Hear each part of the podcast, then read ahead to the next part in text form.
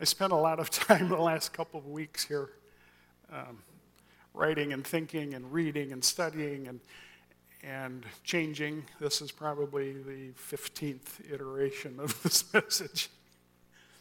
Sometimes our thinking can go in a particular direction, and it's not wrong, but it's not what God had in mind.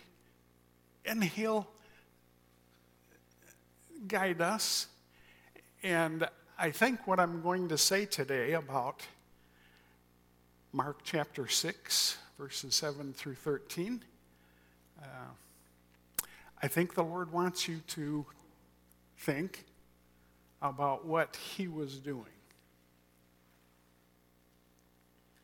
Have you ever felt totally unprepared? You're in the midst of some situation and you just really feel inadequate. Yep. What's going to happen next? When you're in that position, do you ever feel like saying, Yes, this is going to be awesome? Yeah we just get overwhelmed with feeling like, I don't think I can do this. You know, I like to begin a message by trying to understand the circumstances and the setting or likely possible scene that was happening. I think that we have here in Mark 6 is at least an uncomfortable, if not terrifying, situation for the 12 disciples those 12 disciples who were little to their understanding preparing to be the 12 apostles. oh Come on, computer work. There we go. I do have a paper copy. I have a plan B in case this goes down on me. Okay, before we get started, I'd like to make a request and issue a disclaimer this morning. I appreciate the fact that you've dressed and traveled and are sacrificing some of your time to be together this morning. Please decide to make the most of it. Hopefully, you've already enjoyed some fellowship and we've worshiped God instead of just singing songs about God. And now, together, we'll think about some things that Jesus said and that he did. I keep using the word together because it's such a defining characteristic of the church. As the church, we get together regularly and we celebrate the author and finisher of our faith. It's good every week. He's the King who made us all one with Him. And as we look into God's Word this morning, my hope is that you'll listen carefully with discernment and search for at least one thought that the Lord maybe wants you to deal with, or one truth that He wants you to work with this week.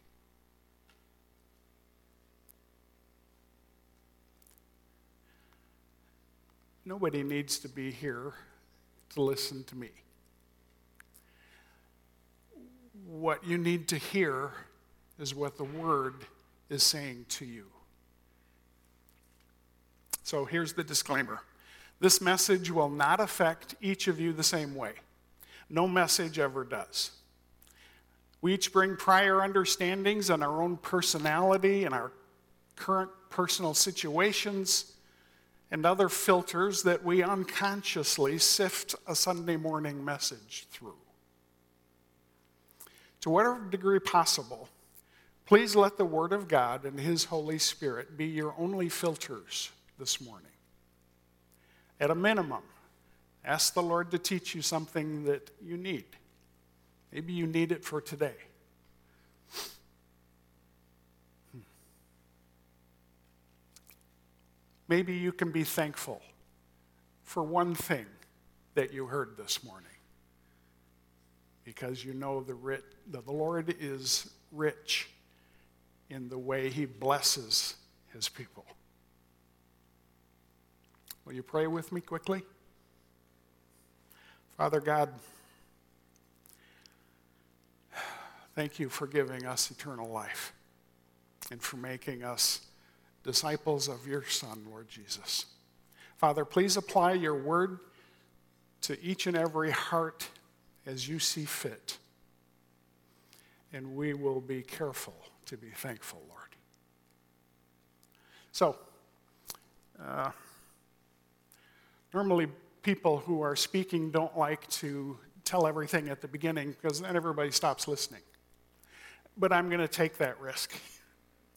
So here are some main points we'll be looking at today. Jesus is, in Mark chapter 6, for the first time sending forth workers into his harvest. It's his harvest. He doesn't need them to go out, or he does not send them out alone. They're going out in twos. So it appeared. In reality, they were going out in threes because the Spirit of God went with them. All right. Now, we don't have a PowerPoint for you today. I'm hoping that you did bring a Bible and that you'd open up your scripture to Mark chapter 6 and verse 7. If you're not there already. All right. And he called the twelve and began to send them out by two by two and gave them authority over the unclean spirits. He charged them to take nothing for their journey except a staff no bread, no bag, no money in their belts, but to wear sandals and not put on two tunics. And he said to them, Whenever you enter a house, stay there until you depart from there.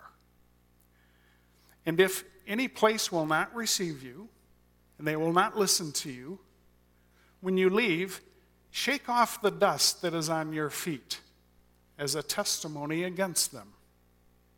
So they went out and proclaimed that people should repent. And they cast out many demons and anointed with oil many who were sick, and they were healed.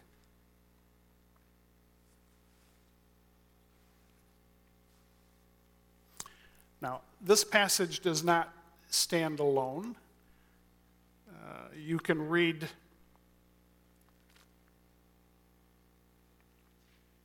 in Matthew and in Luke.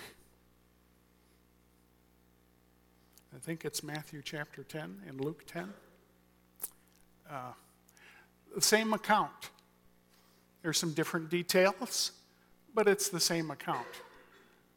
Understanding what was happening here was important enough for God to make sure that it was in three of the four Gospels.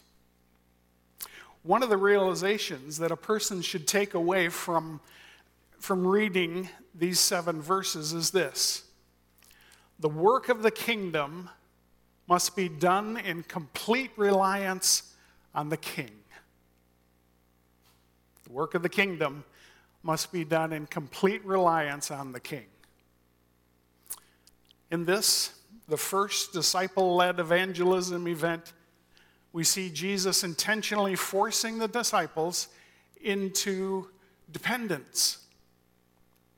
But not dependence on their own authority or strength. Jesus was still in charge of where to go, what to do when they got there, how they would interact with the locals, how they should react to opposition, etc but he gave authority and power to them to react to their individual situations and accomplish their mission. Verse 7 again. And he called the twelve and began to send them out two by two, and he gave them authority over the unclean spirits. Since we know what happened later, they didn't know at the time we have the whole New Testament to refer to, we can see that by sending them out this way, he was also preparing them for the future that only he knew about. Jesus knew that soon his founding objectives would be accomplished and his mission would take a drastic turn in strategy, not in tragedy, but in God's strategy. He would step away, his spirit would step up, and his followers would become his church. He'd refer to us as his body on earth and his beloved bride in waiting. We've been waiting a long time. We may not be waiting much longer. I think his disciples had very little idea of what I'll call the realm of the repentant representatives. They didn't know what this was all going to be about. They didn't know that they were taking the first wobbly steps into representing Jesus to a hostile and unbelieving world. I really think that they didn't know that they were about to learn how to be the apostles.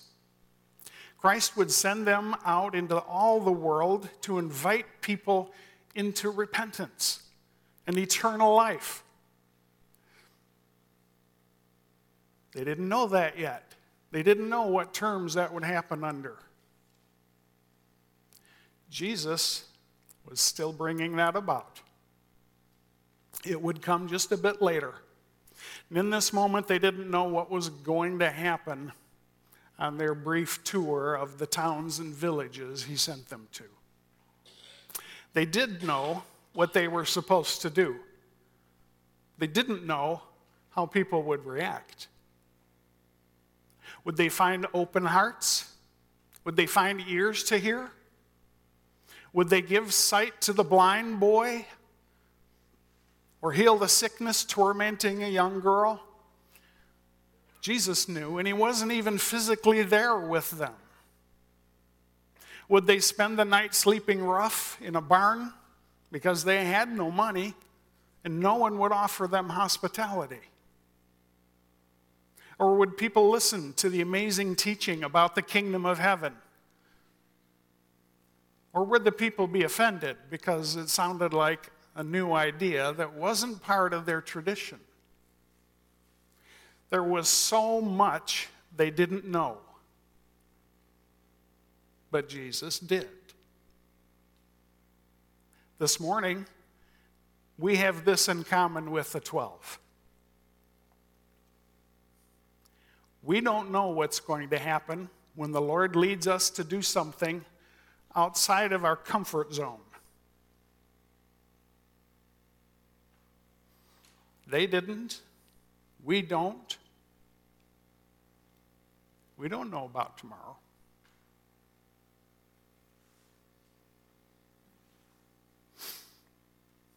Is it a bad thing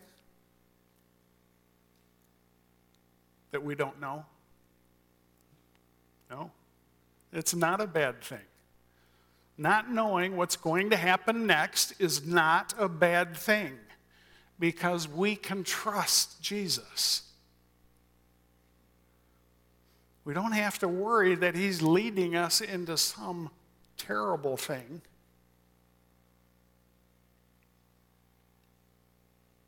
So, why do you think Jesus sent them out to do the work of the ministry?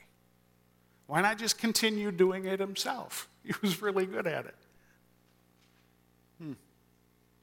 At a minimum, it was so that after his resurrection, Jesus could send them out to do the work of the ministry.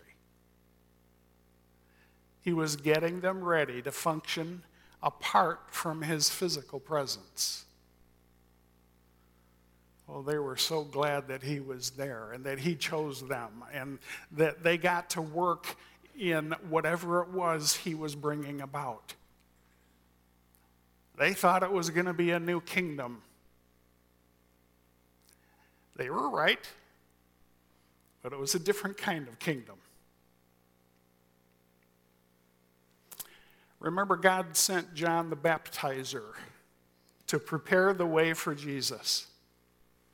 Jesus, in turn, sent the disciples out to tell the good news of the kingdom of God. The kingdom of God on earth. That was different. It was actually news at the time, and still is if you've never heard it. It's the news that anyone, even everyone, could put their faith in Jesus, be forgiven, and accepted, and life could be reset for an eternity with God. And now, 2,000 years later, it's still his church who is being sent out or led to stay local and do the same thing tell and teach about the need to repent and enter into the service of the king. We're not just waiting. This isn't God's waiting room. He's got work for us. He wants us to be active. So, if you're thinking that this passage, Mark 7, 6, 7 through 13, is actually related to us, you're right. You're correct. There is an unbroken line of redemption from the 12 right down through all the ages, all the way to us right here in Battle Creek. Let's see what else we can learn about what we should be doing and how we should be doing it. Verse 7 tells us that he began sending them out two by two. That means we should be going, doing the work of the kingdom in pairs. You should be shaking your heads. To this, we have to say, nay. This is not like Jesus saying to Nicodemus that you must be born again to enter the kingdom of God. That was a direct statement without alternatives. Like so much of Scripture, though, we need to look for the principle being taught, not necessarily the specific words to use or action to take. The idea here is that Jesus does not typically send out lone rangers. Although at sometimes, in some places, Jesus has used individuals to get something done. But not usually. We don't all have the same giftings. And most often, a pair or a group of people is better suited to a situation. The rest of verse 7 tells us of the more important aspect of being sent out they were given the authority of Jesus over the unclean spirits in the areas where they would minister. This is no small detail. This is big. Remember that they had seen Jesus deal with unclean spirits, and they saw him heal sickness and heal lifelong infirmities right in front of them. Whole crowds of people saw the miracles with their own eyes. Then the disciples saw Jesus command the wind and the water, and they began to understand that he was no ordinary human being. Now he's giving these same guys temporary authority to do what he did. They knew the laws of nature well. He wanted them to experience the laws of the kingdom of heaven. They didn't know that so well. He wanted them to begin to accept their roles in his kingdom of light. The king is actually king over both heaven and earth, in both the physical and spiritual realm. And authority. People question whether, how, what, where did you get the authority to do these miracles? Well, let's see. In John 17, 1 and 2, we're told that the Father, or Father, the hour has come. Glorify your Son, that the Son may glorify you, since you have given him authority over all flesh to give eternal life to all whom you have given him. When did he say that? Just before going to the cross. He nailed to the cross a Roman victory over an insignificant man. No, he still had every bit of the authority that God gave him. And he stayed there. It's astounding. You know, we sing songs like, He could have called 10,000 angels. And it was true. Let's look at Mark 2:10. We've already discussed this verse earlier in this series. But that you may know that the Son of Man has authority on earth to forgive sins. He said to the paralytic, I say to you, rise, pick up your bed, and go home.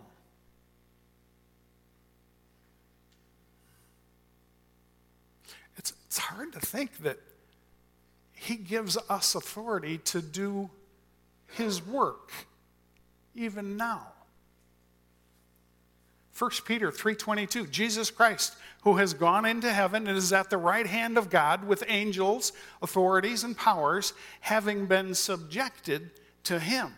Angels, authorities and powers subjected to him. Sometimes we need to ask ourselves are we subjected to Him? The good news for us in this is that when we learn to follow the Lord's leading, we can be assured that Jesus gives us His authority to accomplish the work He's asking us to do. We can get to work with confidence knowing that He will accomplish His work through us by the power of the Holy Spirit. Are you afraid to speak up sometimes? I think we all are.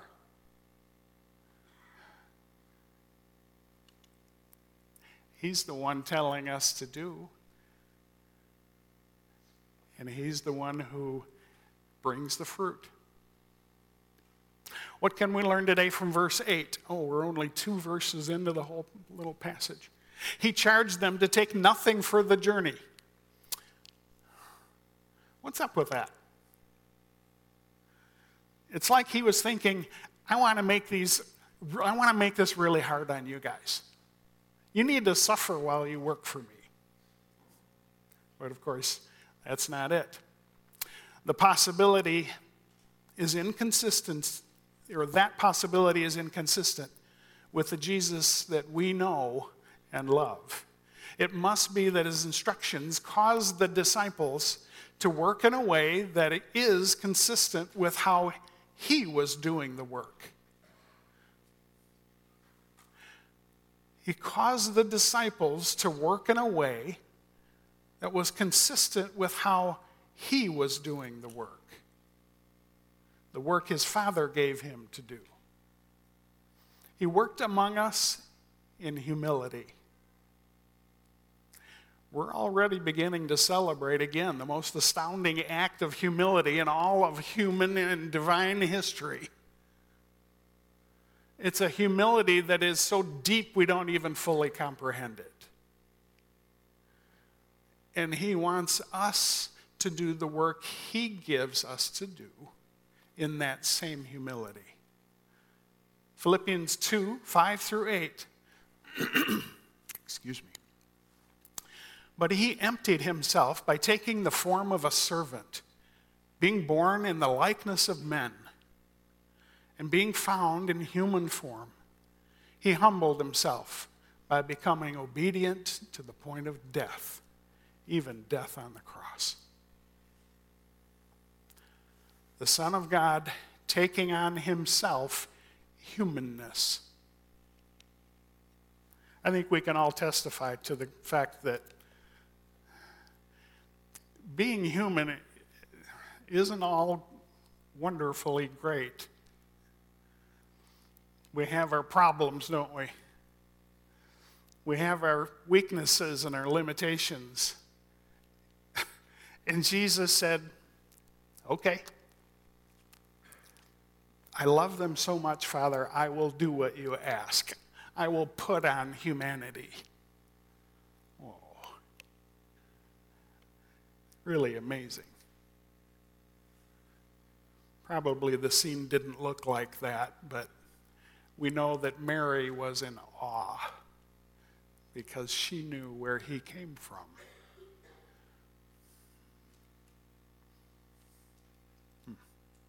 The Son of God taking on himself humanness, the Creator, becoming part of his creation, humble, vulnerable, but obedient.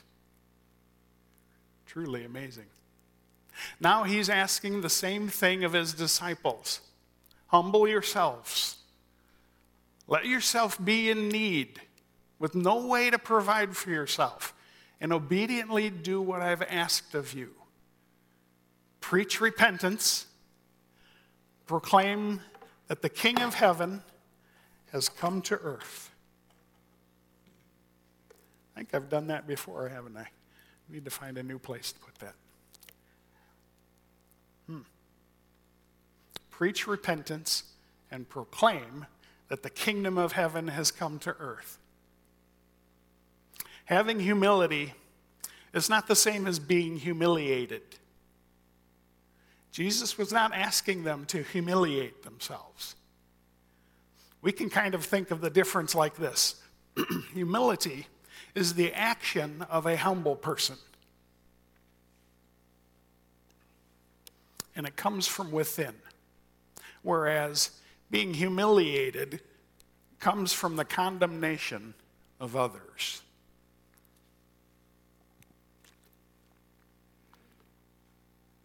When you've been reborn and you belong to Jesus, can anyone really humiliate you? Not really. It's no longer you who live, but Christ who lives within you, right? Praise God. Hmm. Being humble is a reaction, I think, to rightly seeing yourself and God. Being humble is a reaction to rightly seeing yourself and God. And the reaction is, oh, I am not you. I'm your creation.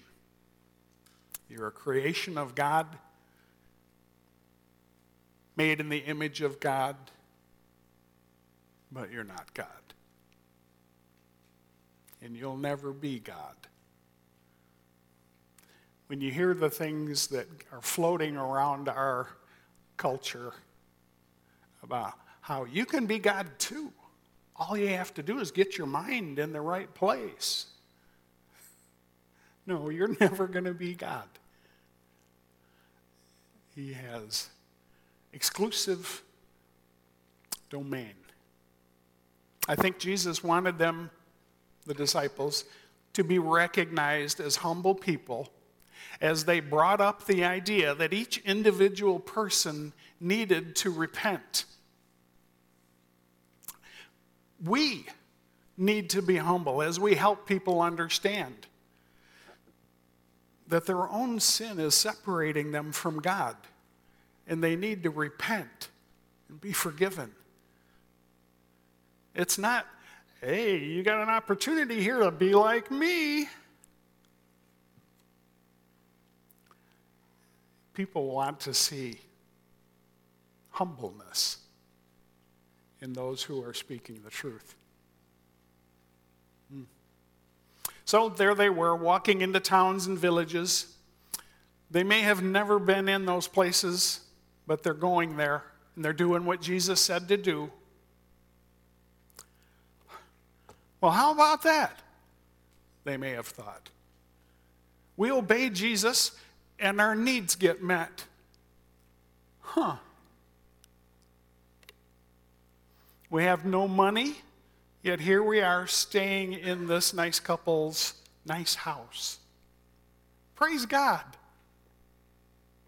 In another place, they may have said to each other, Nobody's giving us the time of day here. No one's listening to what we're saying. In fact, this is getting kind of ugly. This must be what Jesus was talking about. I guess it's time to go. What was it he said about shaking the dust off our feet? A testimony against them. Hmm. It was a final nonverbal accusation that they have rejected repentance and they've rejected participating in the kingdom of God. It must have been so amazing to them that even though they were without their rabbi, and even though they didn't have the close support of their bigger group, this authority that Jesus had given them was changing people's lives. Demons were obeying them, and the sick were being healed. They weren't working in their chosen professions. They weren't using skills honed by years of practice. And they were just rookie evangelists. They didn't have any money and they were utterly without resources. But in here, life had never been so good. If I were them, I would have been thinking, We got to keep following Jesus because this is awesome. People's lives were being changed, people were coming into the kingdom. Yes, life can be awesome in here, even when everything around us is difficult. Even when we don't know what's going to happen next. Life can be awesome because we know we're following the Lord and we know what's coming. As he was sending them out, Jesus did a kind of full disclosure thing by letting them know about the downside. They were still on earth after all, and the earth was and still is the home of the kingdom of spiritual darkness. It just is.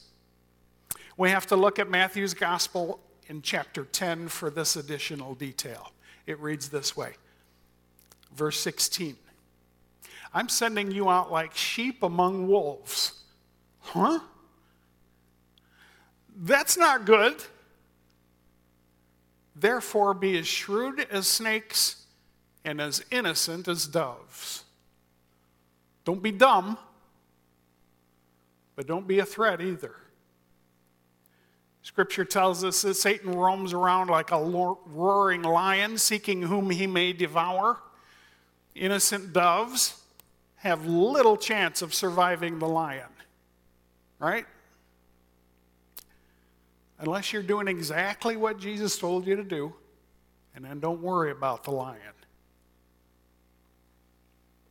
Be aware of the spiritual dynamics of situations we find ourselves in. We need to do that. Don't look at everything through just physical eyes. Ask the Lord to help you understand the spiritual nature of the circumstances we find ourselves in. And when you realize what's really going on, immediately go to prayer. Because when you do that, that is the kingdom entering in to new places.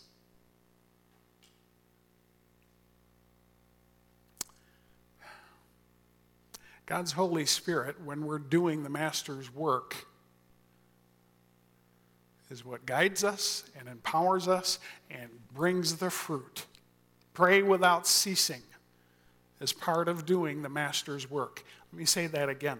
Praying without ceasing is part of doing the Master's work. Has following Jesus been awesome for you?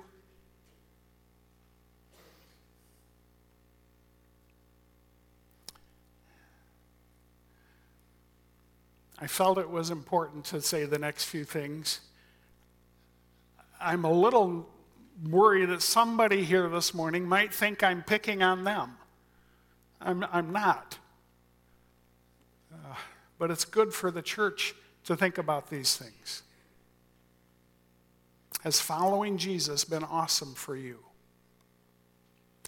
If not, it may be that your normal, predictable life has been too ordinary to be awesome.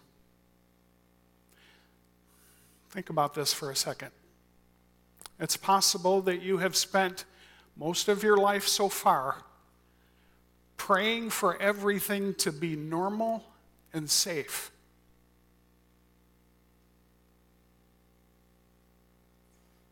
It's possible to just kind of live there. That's what I want out of God. It's possible that God has graciously given you only what you've been asking for. It's also possible that you haven't actually trusted Him completely with His plan for His agenda, which is, of course, the advance of the kingdom on earth, bringing people to salvation. We love the Lord, and so we don't want to say no to Him. True? I mean, we hardly ever just say no. However, we often don't mind putting him off, saying things in our heart like, Yes, yes, Lord, but not yet. I'm not ready for that, Lord. Maybe later, after I've whatever it is you want to do. And then, uh, Lord, it's possible that you've let Him have control over the stuff you don't really care that much about while withholding from Him the parts of you that you want to control. Praying your requests and then ending your sentences with the word Lord doesn't necessarily prove you are letting Him actually be Lord in your life. If you know Jesus, you may want to consider letting Him remind you of the terms of your deal. Remember, you get forgiveness and adoption into his family. You get the counsel of his Holy Spirit and eternal life for your soul. He gets your undivided attention and your obedience to his word. It may be that at this point, he'd like you to trust him more. Even completely. It may be that He's been waiting for you. He's been wanting to use you in the advance of His kingdom in a way that you never thought of. But it's been part of His plan for you all along. He's waiting. It could be that just a few submissive tweaks in your heart it could be the breakthrough that you've been yearning for. Not just Him wanting you, that deep place in yourself where you've wanted to serve the Lord well and completely. He loves you. He brought you into His kingdom for a reason.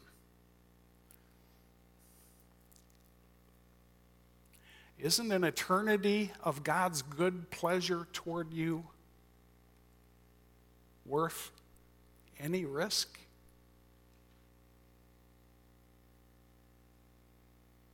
Wow. A million years from now, and God still looks at you and you know He's saying, I remember. Well done, good and faithful servant.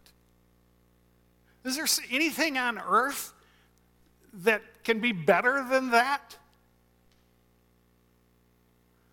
Not in eternity, and not even now. If you've never known Jesus as anyone more than a historical oddity, an anomaly of sorts, a good teacher, but an outlier for sure. If you've never known him as anything but that, you're missing so, so much. I have to say it again. He created you. That spark of light that happened at the moment of your conception was Him creating you. You were part of the work, the workmanship. Not just you, all of us that workmanship of the Lord of life. Oh, if we only appreciated how significant that was.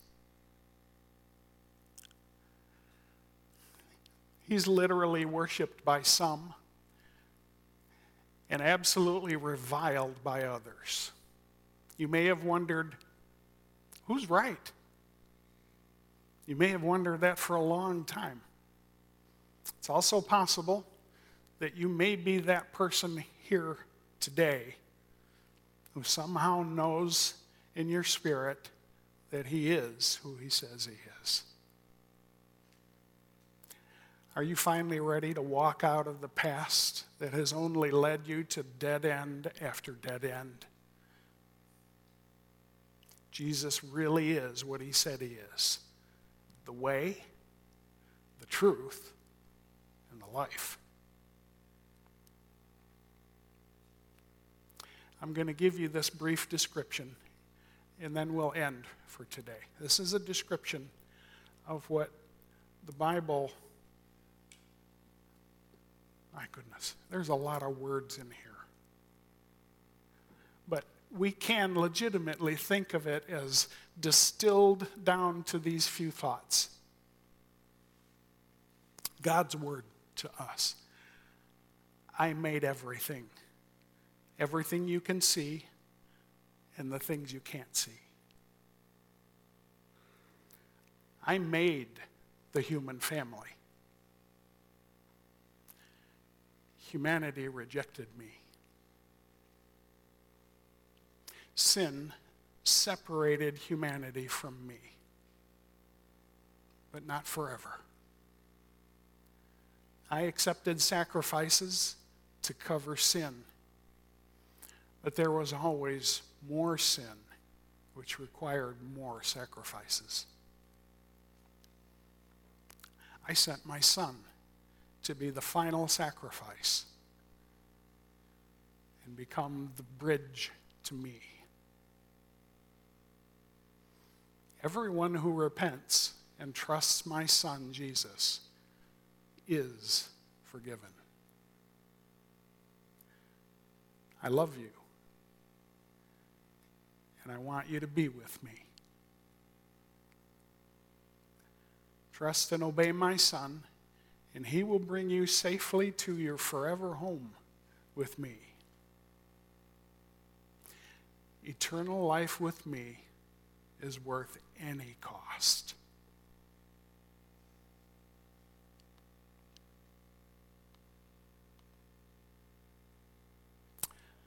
Now, of course, all of these statements deserve more explanation, but it's here.